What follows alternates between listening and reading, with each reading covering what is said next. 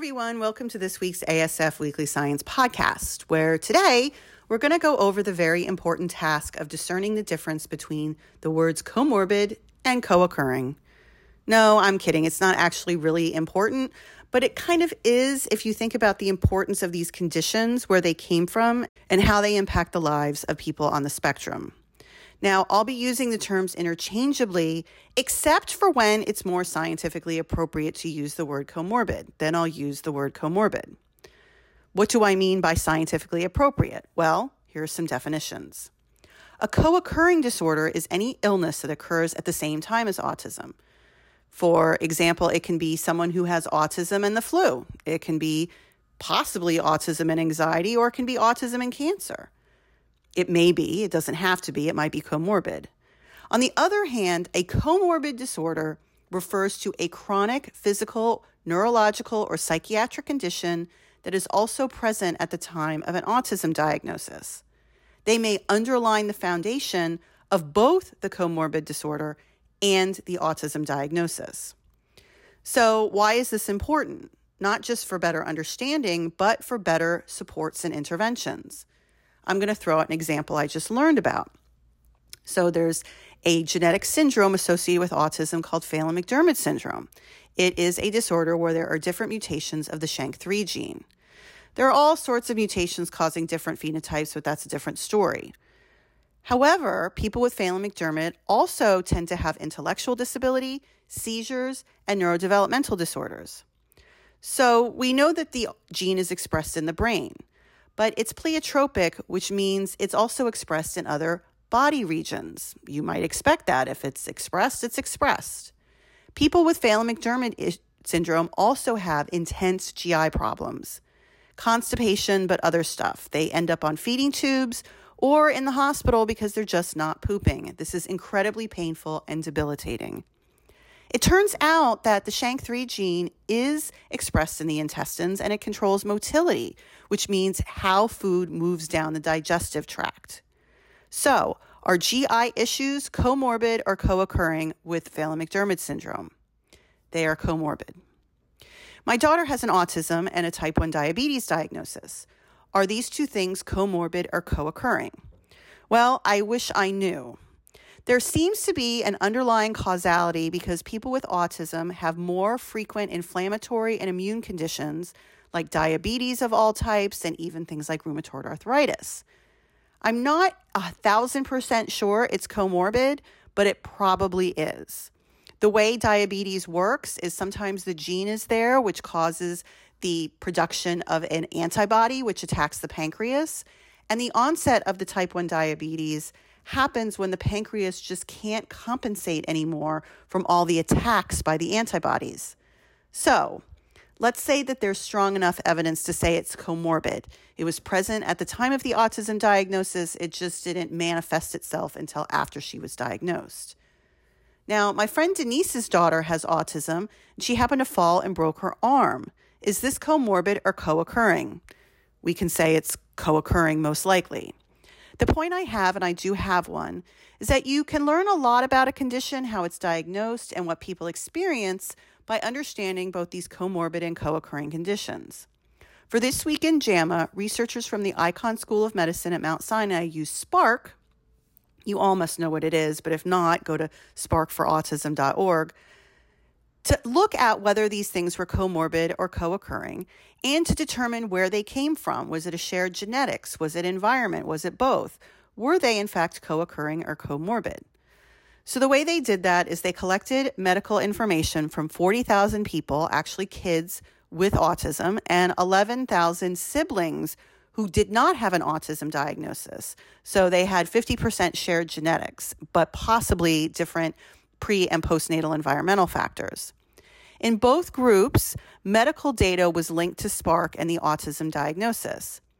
The first thing they found is that children with autism had higher rates of comorbid or co occurring conditions like ADHD, intellectual disability, learning disability, social anxiety, motor delay, Tourette syndrome, obesity, and depression, among others. And this was compared to their siblings without autism. Now, you probably knew this little fact. We have reported it previously. Maybe some of the conditions aren't always reported in every study that I've talked about, but let's go ahead and say these co occurring conditions are more prevalent in people with autism. So, the clue number one about whether it's comorbid or co occurring is that there are higher rates of these conditions in people with autism than there are without autism. I'll also say the burden of these comorbidities was higher. There was a higher rate of having more than five of these conditions in those with ASD compared to those without ASD. The second thing they did was look at pre and postnatal factors or pre and postnatal exposures, so to speak. These things included things like intraventricular hemorrhage at birth or prenatal intraventricular hemorrhage, lead poisoning, fetal alcohol syndrome, brain infection, traumatic brain injury, hypoxia at birth, and prematurity. Children with autism had higher rates than their siblings without autism in these pre and postnatal factors. As a group, autistic kids had a higher rate of these conditions than those without a diagnosis, and then also when you compared them. The number one factor of, of these pre and postnatal factors was prematurity. So, clue number two is it, pre, is it comorbid or co occurring? It starts at birth or before birth or at or before the time of an autism diagnosis. Then they looked at the relationship between these prenatal or postnatal exposures and an autism diagnosis. These exposures were higher with comorbidities, not lower.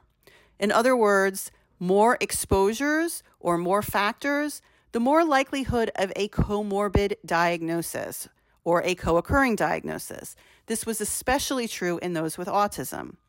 So, clue number three these things don't just travel together, one is related to the other. Some associations in the study were stronger than others. Among the strongest association of these factors and co occurring or comorbid conditions were hoarding and traumatic brain injury, conduct disorder and infection in pregnancy, and obesity and lead poisoning. These were just a few, there are more. The article is actually open access, and I'm putting the link on the podcast summary, so please download it. So, those relationships between these comorbidities and those pre and postnatal factors were stronger in autism. And the exposures did occur in people without autism, and so did the comorbidities. So, this is not deterministic. Therefore, rates of certain comorbidities may be attributable to the higher rates in underlying risk factors like their genetic variants or pre and postnatal factors, rather than the downstream effects of autism itself. Clue number three for comorbidity or co occurring it's upstream of the autism diagnosis, not downstream. So, in some cases, they are comorbid, some they are co occurring. The ones that were listed in this article seem to be comorbid, not co occurring. But who cares about terminology? Well, if you have autism, you're certainly affected by these other conditions. Clinicians and healthcare providers need to do a better job at monitoring and screening for these comorbid conditions and also these pre and postnatal factors, which may in fact trigger the question about whether or not there might be a comorbid condition. It doesn't mean that that's a yes or no thing. If you have a pre or postnatal factor or you have autism, you're going to have a comorbidity. You probably do if you have autism, but it's not deterministic. It's not a rule in and rule out mandate. It's just a warning sign. These comorbidities may also add to clues about the heterogeneity of autism. This week in autism research, Einat Waizbard Bartov and her colleagues discussed how comorbidities and co occurring conditions may influence the heterogeneity of autism. They point to two extremes across the spectrum those who are classified as profound and those who identify as more neurodiverse. So, those that are profound are minimally verbal or have an intellectual disability and really require ongoing, full time, 24 hour supervision or support. Now, this is compared to those that identify as more neurodiverse. They live independent lives or somewhat independent lives. Many of them have college educations, and yes, they struggle, but in different ways. These are two extremes. Now, there may be some overlap, but in reality, who gets ignored is the ones in the middle. These are the people that may not fit into either grouping, but have a diagnosis and struggle for different reasons. They're all lumped together They don't have a subcategory, and many times they don't get the services and supports that they need. They don't necessarily identify with profound or neurodiverse, but they would also argue that they don't have that they do in fact have an impaired quality of life. What about them? Now, most individuals are probably in between. They encompass many dimensions for both clinical characteristics and research purposes. Can we subgroup them for more individualized supports and better understanding of the struggles people with autism experience, especially why they don't have the same quality of life as those without a diagnosis? The authors suggest that perhaps the comorbid or co occurring conditions, either physical or psychiatric or psychological, like anxiety, could classify autism the way that it classifies intellectual disability. They can describe functioning levels, operationalize support needs, and define health status. Those last two sentences are not from, from me, it's from the authors. So clearly, this is beyond just a semantic discussion of comorbid versus co occurring. If we can get a handle on intelligence, context, health, psychological comorbidities, and participation in social activities, maybe we can do a better job understanding why some people with autism are resilient and some suffer. Because in some cases, but not all cases, people with autism are suffering. Now, thanks for listening this week. This obviously won't be the last time you hear anything coming from me about co occurring or comorbid conditions, but it might give you an explanation between the differences. Thanks for listening. Talk to you next week.